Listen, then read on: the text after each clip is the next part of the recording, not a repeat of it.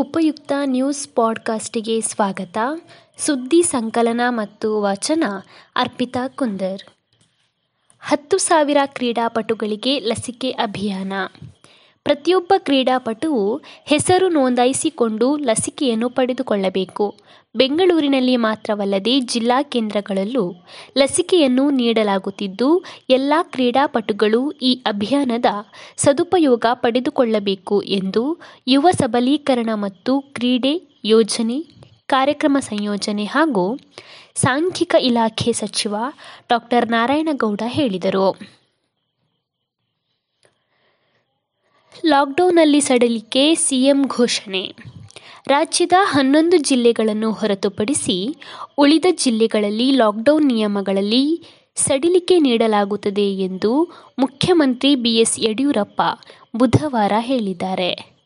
ಸಚಿವರು ಹಾಗೂ ಹಿರಿಯ ಅಧಿಕಾರಿಗಳೊಂದಿಗೆ ಸಭೆ ನಡೆಸಿದ ಬಳಿಕ ಸುದ್ದಿಗೋಷ್ಠಿಯಲ್ಲಿ ಮಾತನಾಡಿದ ಅವರು, ಜೂನ್ ಇಪ್ಪತ್ತೊಂದರವರೆಗೆ ಹನ್ನೊಂದು ಜಿಲ್ಲೆಗಳಲ್ಲಿ ಈಗಿರುವ ನಿಯಮಗಳೇ ಅನ್ವಯವಾಗಲಿದ್ದು, ಉಳಿದೆಡೆ ಅಂಗಡಿ ಮುಗ್ಗಟ್ಟುಗಳನ್ನು ತೆರೆಯಲು ಬೆಳಿಗ್ಗೆ ಆರರಿಂದ ಮಧ್ಯಾಹ್ನ ಎರಡು ಗಂಟೆಯವರೆಗೆ ಅನುಮತಿ ಇರಲಿದೆ ಎಂದು ತಿಳಿಸಿದ್ದಾರೆ.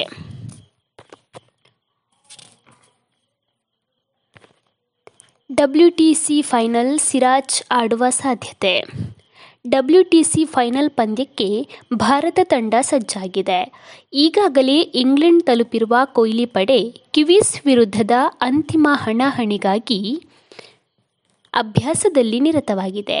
ಈ ಐತಿಹಾಸಿಕ ಪಂದ್ಯದಲ್ಲಿ ಭಾರತ ತಂಡದ ವೇಗದ ಬೌಲಿಂಗ್ ಆಕ್ರಮಣ ಕುರಿತು ತಂಡದ ಆಡಳಿತ ಮಂಡಳಿ ಚಿಂತನೆ ನಡೆಸಿದ್ದು, ಸಿರಾಜ್ಗೆ ಅವಕಾಶ ನೀಡುವ ಸಾಧ್ಯತೆಗಳಿವೆ ಎನ್ನಲಾಗುತ್ತಿದೆ.